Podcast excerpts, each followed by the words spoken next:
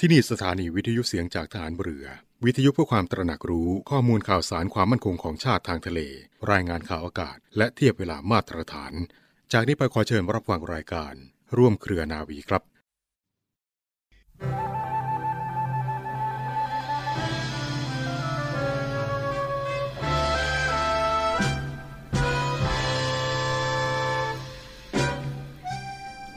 สามัคคีนี้ก็คือการเห็นแก่บ้านเมือง และช่วยกันทุกวิถีทาง เพื่อที่จะสร้างบ้านเมืองให้มีความเข้มแข็ง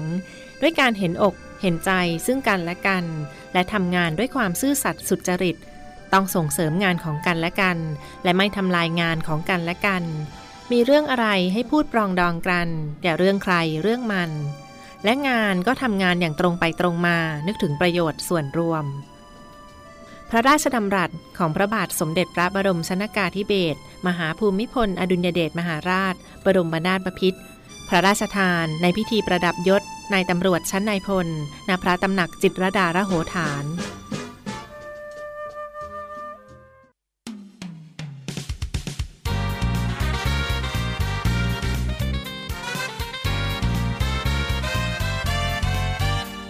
รวมเครือนาวี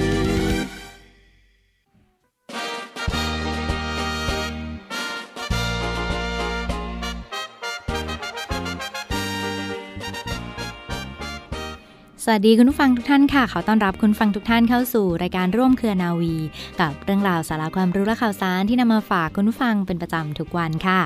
อยู่ด้วยกันเช่นเคยนะคะ วันนี้กับดิฉันเรือโทหญิงปณิสราเกิดผู้ค่ะสำหรับเรื่องเล่าชาวเรือในวันนี้ มีเรื่องราวขนบธรรมเนียมประเพณีฐานเรือ เกี่ยวกับพิธีวางกระดูกงูเรือมาฝากคุณผู้ฟังกันค่ะ พิธีวางกระดูกงูเรือเป็นพิธีแรกในการสร้างเรือ คำว่ากระดูกงูตามพจนานุกรม ฉบับราชบัณฑิตยสถาน พุทธศักราช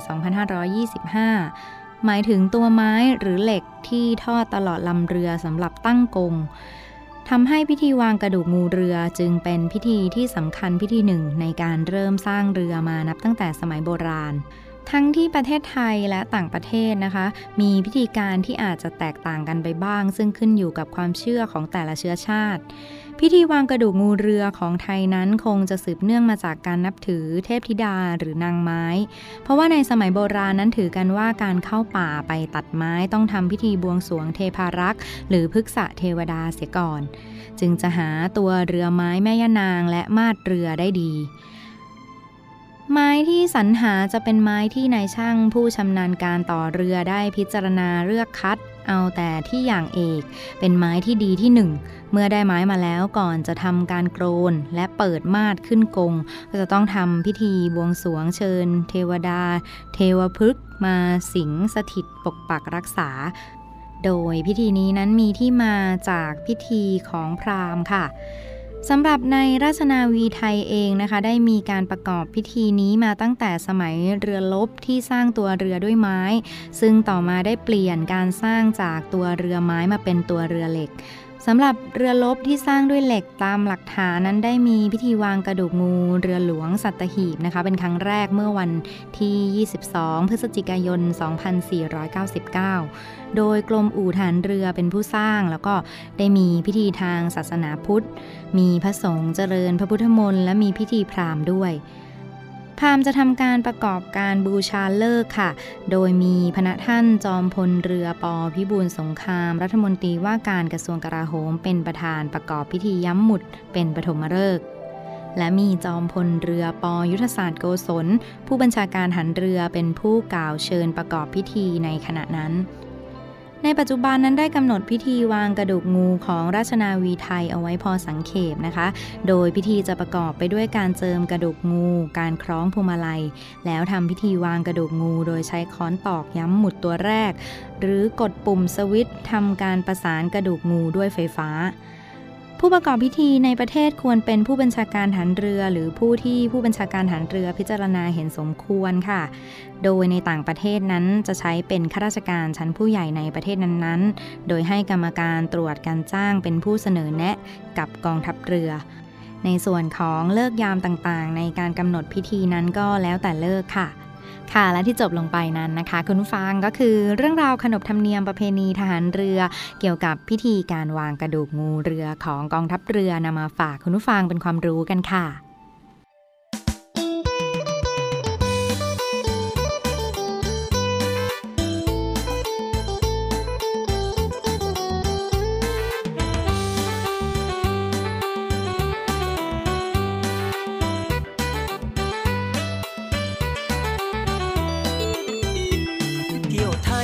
ญเที่ยวไทยท่องเที่ยวไปในพื้นที่กองทัพเรือ เที่ยวไทยเขาเชิญเที่ยวไทยท่องเที่ยวไปในพื้นที่กองทัพเรือ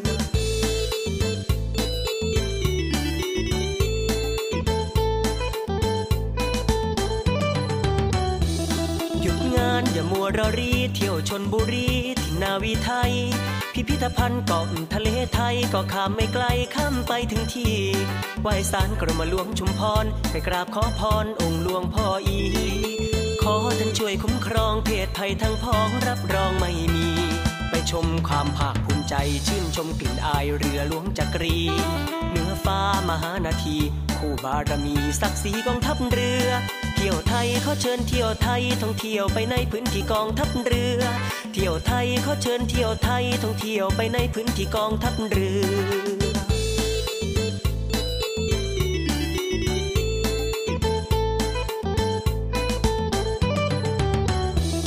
จากเรือไปหาดนางรำเสน่ห์เลอล้ำดื่มดำช่ำเย็น หาดทรายคลองถูบรมเย็น ชมป่าชายเลนแล้วตระเวนเที่ยวต่อพายเรือหาดเทียนทะเลไปดูเต่าทะเลสอรฟอตยงาดสวยน้ำใส อยู่ไม่ไกลพิพิธภัณฑ์นอยอดำน้ำชมปากการังหาดทรายแก้วเปรียบดังเพชรงามละออ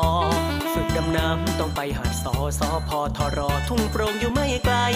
เที่ยวไทยเขาเชิญเที่ยวไทยต้องเที่ยวไปในพื้นที่กองทัพเรือ เที่ยวไทยเขาเชิญเที่ยวไทยต้องเที่ยวไปในพื้นที่กองทัพเรือ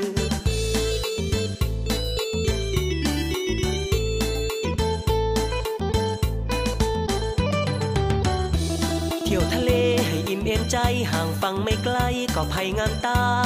นั่งเรือจากพัทยา ลมโบกบอยพาละอองคลื่นสาดเกลียวคลื่นระรื่นเลืองลมเคียงคู่สุขสม ชื่นชมชายหาดไอเค็มทะเลติดกาย กลิ่นยั่วยวนใจได้บรรยากาศเติมไฟให้ใจเข้มแข็งชาร์จพลังที่อ่อนแรงด้วยธรรมชาติ ฝากรอยเท้าไว้บนชายหาด ความสุขเก็บไปห้องใจเติมให้เต็ม ที่ยวไทยเขาเชิญเที่ยวไทยท่องเที่ยวไปในพื้นที่กองทัพเรือ เที่ยวไทยเขาเชิญเที่ยวไทยท่องเที่ยวไปในพื้นที่กองทัพเรือ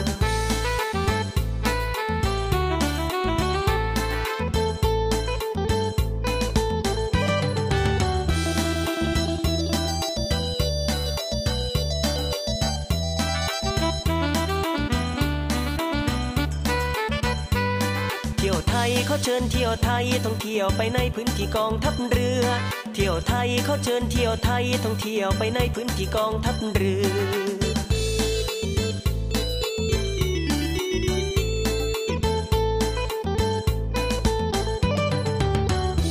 เที่ยวทะเลให้อิ่มเอมใจห่างฟังไม่ไกลก็ภัยงามตา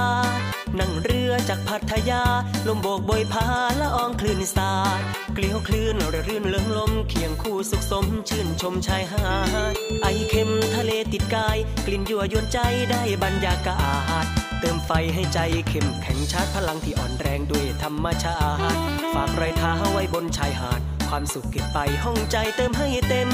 เที่ยวไทยเขาเชิญเที่ยวไทยท่องเที่ยวไปในพื้นที่กองทัพเรือ เที่ยวไทยเขาเชิญเที่ยวไทยท่องเที่ยวไปในพื้นที่กองทัพเรือ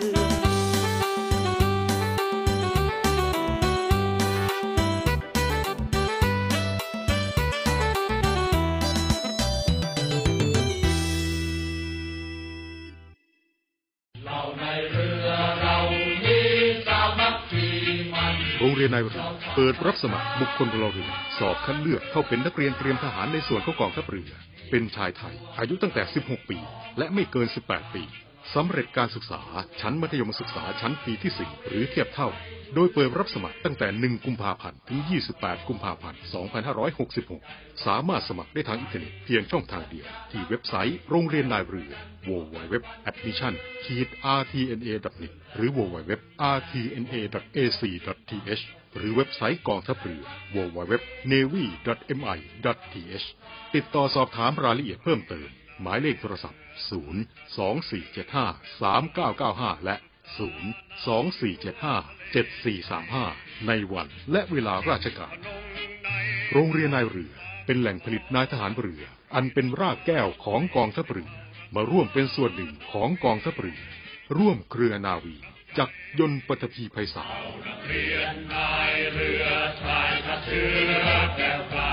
มุ่งศึกษานาที่รั้วทะเลไทย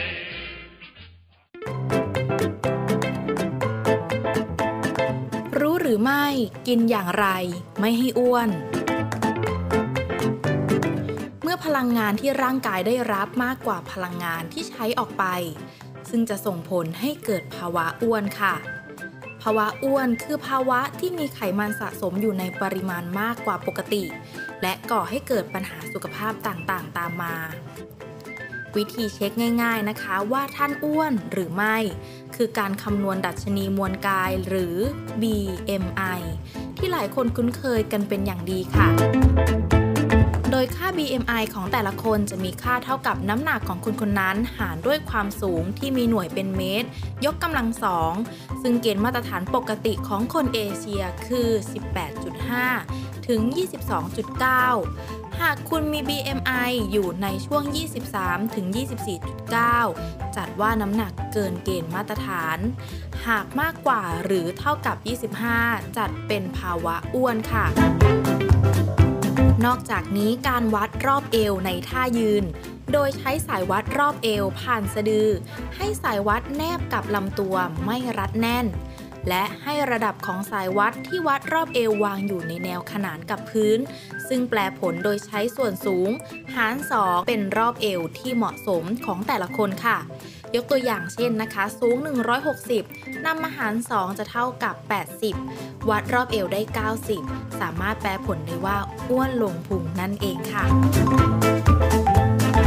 วันนี้นะคะเรามาปักธงโภชนาการป้องกันความอ้วนกันดีกว่าค่ะ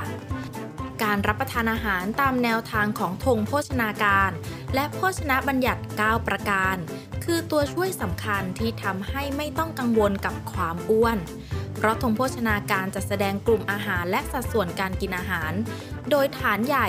ด้านบนนั้นจะเน้นให้กินในปริมาณมาก และปลายธงข้างล่างให้กินน้อยๆ เท่าที่จำเป็นโดยมีรายละเอียดดังนี้ค่ะ ข้อที่ 1 กินอาหารให้หลากหลายในสัดส่วนที่เหมาะสมและหมั่นดูแลน้ำหนักตัว ข้อที่ 2 กินข้าวเป็นหลัก เน้นข้าวกล้อง ข้าวขัดสีน้อย อย่างน้อยในมื้อใดมื้อหนึ่งของวันค่ะ ข้อที่ 3 กินพืชผักและผลไม้ตามฤดูกาลให้มากเป็นประจำ ผักควรบริโภคไม่น้อยกว่า 4 ทัพพีต่อวัน และผลไม้เน้นที่รสไม่หวานจัดค่ะข้อที่ 4 กินปลา ไข่ เนื้อสัตว์ไม่ติดมัน ถั่ว เป็นประจำ ข้อที่ 5 ดื่มนมเป็นประจำ เช่น โยเกิร์ตค่ะ ข้อที่ 6 หลีกเลี่ยงอาหารไขมันสูง หวานจัด เค็มจัด ข้อที่ 7 ดื่มน้ำสะอาดให้เพียงพอ หลีกเลี่ยงเครื่องดื่มรสหวาน ข้อที่ 8 กินอาหารสะอาด ถูกสุขอนามัย และข้อสุดท้ายนะคะงดหรือลด เครื่องดื่มที่มีแอลกอฮอล์ค่ะนอกจากนี้นะคะพลังงานที่ควรได้รับใน 1 วันเป็นเรื่องที่ไม่ควรละเลย เด็กอายุ 6-13 ปี หญิงวัยทำงาน 25-60 ปี และผู้สูงอายุ 60 ปีขึ้นไป ควรได้รับพลังงาน 1,600 กิโลแคลอรี่ ส่วนวัยรุ่นหญิง และชายอายุ 14-25 ปี และชายวัยทำงานอายุ 25-60 ปี ควรได้รับพลังงาน 2,000 กิโลแคลอรี่ส่วนผู้ที่ทำอาชีพเกษตรกร นักกีฬาและผู้ใช้แรงงาน ควรได้รับพลังงาน 2,400 กิโลแคลอรี่ อย่างไรก็ตามนะคะ หากมีปัญหาน้ำหนักเกินควรปรึกษานักกำหนดอาหาร พื่อจะได้รับประทานอาหารได้อย่างเหมาะสม เพื่อรูปร่างที่สมส่วนในระยะยาวค่ะ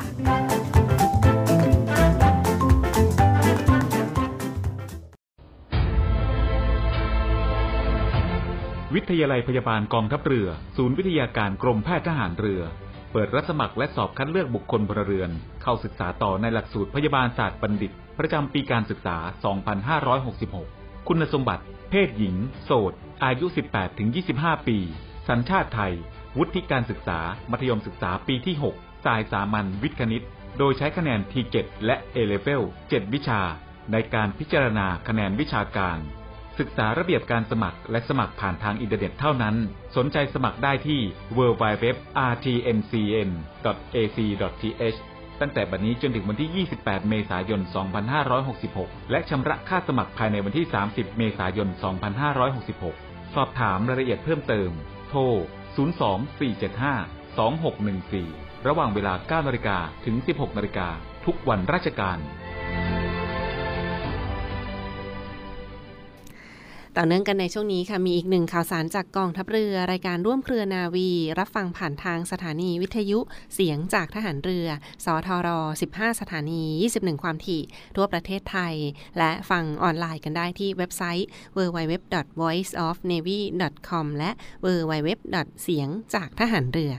.com ค่ะ วันนี้มีอีกหนึ่งกิจกรรมดีๆ มาฝากคุณฟังกันนะเป็นในส่วนของครั้งแรกในรอบ 100 ปีกับงาน โนราภูมิปัญญาแห่งแผ่นดิน สู่ถิ่นตำนาน ครูต้นโนราค่ะ ซึ่งก็ถือได้ว่าเป็นศิลปะการแสดงท้องถิ่นของประเทศไทยที่จะมาจัดกันอย่างยิ่งใหญ่กันในครั้งนี้ค่ะ ในส่วนของกรมส่งเสริมวัฒนธรรมนะคะเขาเตรียมจัดงานในวันที่ 17 ถึง 19 มีนาคม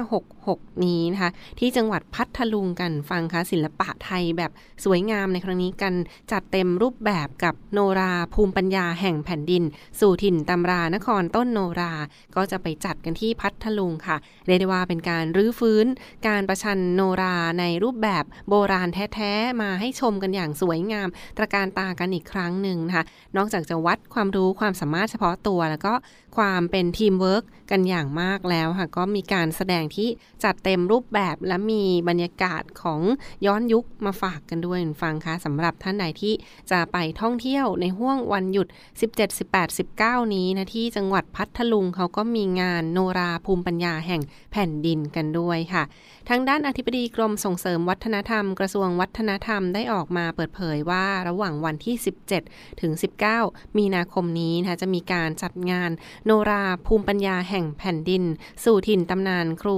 ต้นโนรานะคะไปจัดกันที่วัดพระบรมธาตุเจดีย์เขียน บางแก้วตำบลจองถนนอำเภอเขาชัยสน จังหวัดพัทลุงนะคะที่วัดพระบรมธาตุเจดีย์เขียนบางแก้ว หรือว่าที่อำเภอเขาชัยสน จังหวัดพัทลุงค่ะ ซึ่งก็จัดโดยศูนย์สื่อศิลปะวัฒนธรรมไทยนะและไทย PBS ร่วมกับ สสสสำนักงานกองทุนสนับสนุน การสร้างเสริมสุขภาพและเครือข่ายการจัดงานในพื้นที่จังหวัดพัทลุง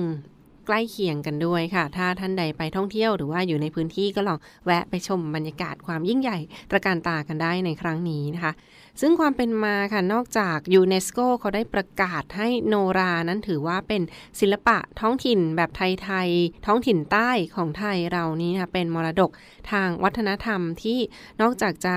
จับจับต้องไม่ได้แล้วก็ยังมีมูลค่ามากเลยทีเดียวนะคะมรดกทางภูมิปัญญาวัฒนธรรมของมนุษยชาติ ซึ่งเขาก็ได้ประกาศให้รางวัลกันไปตั้งแต่เมื่อปี 2564 ที่ผ่านมาแล้ว นอกจากนี้เขาก็มีการจัดโดยศูนย์สื่อศิลปะวัฒนธรรมไทย PBS ก็มีการสร้างกระแสการรับรู้ให้คนไทยมาร่วมกันส่งเสริม วัฒนธรรมไทยแบบซอฟต์พาวเวอร์ค่ะ ให้เทียบเท่ากับนานาอารยประเทศกันเลยทีเดียวกับโนรากันในครั้งนี้นะคะ ผลักดันความเป็นพลังแห่งวัฒนธรรม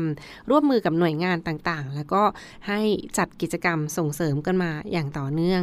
ซึ่งเกือบร้อยกว่าปีมาแล้วคุณฟังคะที่เขาไม่มีใครได้ชมโนรากันอย่างเต็มรูปแบบในโนราประชันโรง แบบดั้งเดิมที่สวยงามตะการตานะคะ แต่คราวนี้ก็เป็นแบบดั้งเดิมแท้ๆร้อยเปอร์เซ็นต์กันเลยทีเดียว ซึ่งที่ผ่านมาส่วนใหญ่จะเห็นเป็นทั้งแบบประยุกต์หรือว่าแบบผสมผสานให้เป็นโนราสมัยใหม่ แต่ในครั้งนี้ค่ะเป็นศิลปะวัฒนธรรมแบบปักใต้ที่ชมโนรา ประชันโรงแบบโบราณขนาดแท้ๆเลยทีเดียวนะ สวยงาม รำบนลานดิน แล้วก็นั่งดูเสมอ นักแสดงโรงโนราหันหน้าเข้าหากัน แล้วก็ประชันตอบโต้กลอนกันได้สวยงาม ประชันแบบตรงไปตรงมา ดังนั้นค่ะถ้าเป็นอีกหนึ่งคณะที่เขารำเก่งกว่าก็อาจจะต้องแข่งกันด้วยการแก้แนวทางประชันกันอย่างทันทีนะคะ ซึ่งแต่เดิมนั้นเขาจะใช้เวลาในการรำหนึ่งคืนหนึ่งวัน แต่งานโนรา ที่วัดเขียนบางแก้วในครั้งนี้ค่ะจะประชันกันแค่ 3 ชั่วโมง แบบเต็มอิ่มจัดเต็มนะเรียกได้ว่า 3 ชั่วโมง แล้วก็มีการประชันกันอย่างเต็มรูปแบบเลยทีเดียว กิจกรรมที่น่าสนใจแบบนี้ฟังคะทั้งท่ารำการโต้กลอนสด การทำบท การเคี่ยนพราย เหยียบลูกมะนาวรำเพลงปีนะแล้วก็โต้พราน ซึ่งเขาต้องมีเอกลักษณ์เฉพาะตัวหรือว่าเป็นความสามารถเฉพาะคนเลยทีเดียวค่ะ ดังนั้นก็หาดูได้ยากและงดงามมากๆเลย ท่านใดที่อยู่ใกล้เคียงในพื้นที่ก็ลองแวะไปชมบรรยากาศกันได้ ครั้งแรกในรอบ 100 ปีเลยทีเดียวกับงานโนรา ภูมิปัญญาแห่งแผ่นดิน สู่ถิ่นตำนานครูต้นโนรานะที่วัดพระบรมธาตุเจดีย์เขียนบางแก้วตำบลจองถนนอำเภอเขาชัยสน จังหวัดพัทลุง 17 ถึง 19 มีนาคม 2566 ค่ะจ